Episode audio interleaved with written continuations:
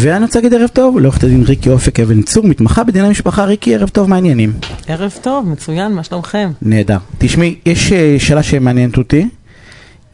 אה, כשאני התחתנתי עם מיכל, אז בעצם כל הרכוש שלנו אה, שהתחלנו לצבור אה, הפך להיות משותף, נכון? חצי חצי, מה שיש לנו ביחד זה 100% על הכל ביחד. חוץ ממה שההורים שלה נתנו לכם, או, כן, לא. אבל לא, גם אז כנראה, כי הם נתנו לנו. אבל יש רכוש שאנחנו מקבלים במהלך הנישואים, שלא הופך להיות אה, משותף, נכון? נכון. מהו? אה, אז קודם כל אני שמחה לשמוע שאשתך קוראים מיכל, נעים למיכל, נעים להכיר. אה, ככה, חוק יחסי ממון אומר שכשזוג מתחתן, כל הרכוש שלו מתחלק מחצית מחצית. מהיום שהתחתנת עם מיכל, תדמה איזושהי בריכת שחייה גדולה, שאליה נכנס כל הרכוש שאתם צברתם יחד מיום הנישואים עד אם חס וחלילה... אה, לא. אתם, לא. אתם, מוות או פרידה של בני זוג, לא אתם, חס לא, וחלילה, לא. שמיכל לא ת- תרדוף אחרי אחרי התוכנית. אה, אז כל הרכוש שבני הזוג צוברים במהלך חיי הנישואים בעצם מצטבר אה, ביניהם ומתחלק מחצית מחצית. לא משנה אם אה, מיכל הרוויחה יותר או אתה הרווחת יותר, זה בעצם זאת החלוקה, אבל יש לזה חריגים. אה, למעשה החוק שמדבר על אה, צבירת נכסים של בני זוג זה חוק יחסי ממון, התשל"ג 1973, איך למדתי אותו, אה? מה מה החריגים? החריגים זה בעצם אה, סעיף 5, אני לא אדבר על סעיפים כי זה גם נורא מתיש, אבל החריגים הם רכוש שבני הזוג הביאו לחיי הנישואים לפני שהם התחתנו, זאת זאת אומרת, אומרת, המתנות מההורים של מיכל, זה לא שייך ליניב. אה, כן ולא, צריך נורא להיזהר ממתנות, כי זה לא בדיוק כן מתנות. ולא, זה צריך כן. ולא, תמיד אצלי יש את ה... אני כבר ראיתי את החיוך. כן, אה, אני, אני תמיד יש לי את הכן ולא. אבל כל הרכוש שהצטבר, אה, זאת אומרת, כל רכוש שבני הזוג הביאו לפני הנישואים, זאת אומרת, אם אה, לך יש דירה לפני שהתחתנת עם מיכל, או ארמון, בקושי שמיכת פוך נראה לי הבאתי לה. אז אז תלוי איזה, אם זה צמיחת פוך מ... יוקרתית מלא יוקרתית דבר, חצי. שמיכת פוך של מיכל. אה, כן, אז הרכוש הזה שהבאתם לפני הנישואים לא מתחלק, ואם אחד מכם ירש משהו, ובעצם אה, הירושה גם הייתה במהלך החיים המשותפים, אז הירושה הזאת לא מתחלקת. אה, מתנות. מתנות, גם ירושה, גם מתנות וגם רכוש שהבאתם לפני, יש תמיד את האבל. או, או, אז או. בגד- בגדול שלושת הדברים האלה, אם הם קורים במהלך הנישואים, מה שהבאתי לפני, ואם קיבלתי בין אם זה ירושה ובין אם מתנה, אז כאילו זה ש- זה שלי. זה אבל- שלך, אבל יש את אבל, האבל. אבל רגע, הכוכבי. חכה חכה, אבל, כן. אבל כן, זה אבל גדול. האבל הוא גדול, וזה בעצם אה, אה, צריך לקחת אותו בחשבון, משום שצריך לדעת להפריד את הרכוש שצברנו לפני החתונה, שהוא לא יתערבב במסה של הרכוש המשותף שלנו. למשל, אם, אנחנו, אם אתה קיבלת אה, דירה, או אתה, לצורך העניין, הוא לא צריך, אה, כן. הוא לא צריך, הוא... אה, אין לך גבולות, אין. כן, אתם... אה, אוקיי, אז בוא נגיד אני, בסדר? אוקיי. שלא נריב.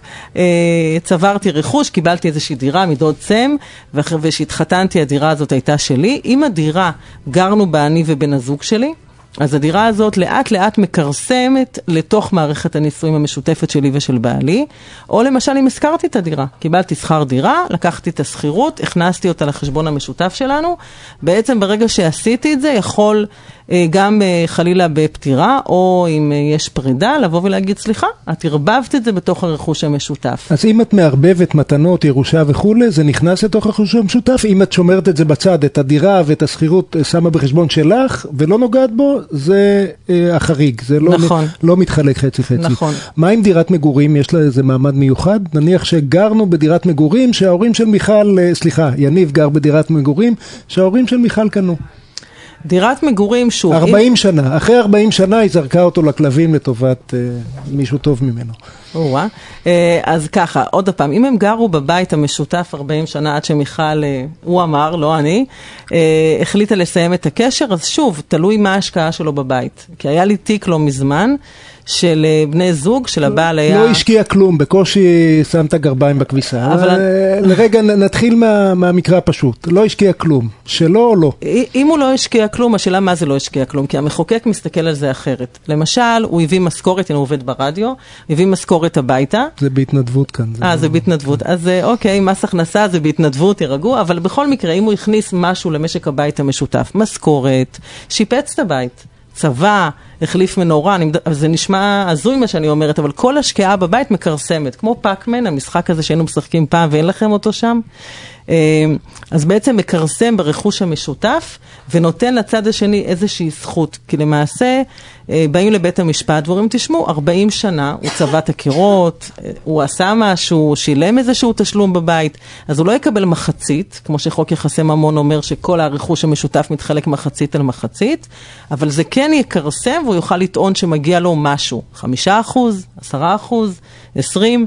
עכשיו, ככל שגם השנים שגרו בבית הם אה, הרבה מאוד שנים, אז יש הרבה פסיקה של בית המשפט העליון, אה, השופט עמית ושופטים טובים ורבים, שאמרו שיש בעצם הלכת השיתוף.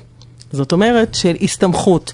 אם למשל גם במקרה... אם בני הזוג התחתנו אחרי שנת 74? גם אם כן. חל עליהם חוק יחסי ממון? כן, גם אם בני הזוג uh, התחתנו אחרי 1974, אז בכל מקרה יש הסתמכות מסוימת, משום שבתוך מערכת יחסים, אם לאחד מהצדדים הייתה דירה uh, לפני, והם גרו בה כל השנים, הצד השני שלא השקיע בדירה, בעצם אמר לעצמו, תשמעו, אני יכול לקחת את המשכורת.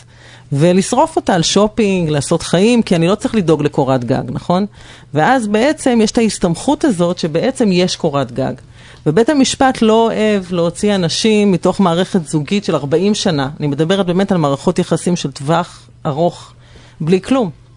אז הלכת השיתוף נכנסת בדלת אחרת, ובאמת יש גם מה שנקרא נכס ספציפי, שהנכס הספציפי בדרך כלל, אתה שאלת שאלה נכונה לגבי דירת מגורים. אז, אז דירת מגורים היא חריג, ומה אם ההורים של אה, מיכל רוצים להגן מפני אה, יניב, ושגם דירת המגורים שהם מימנו, אה, לא, הוא לא ייקח אותה איתו, מה, מה את מציעה לעשות? איך מגנים?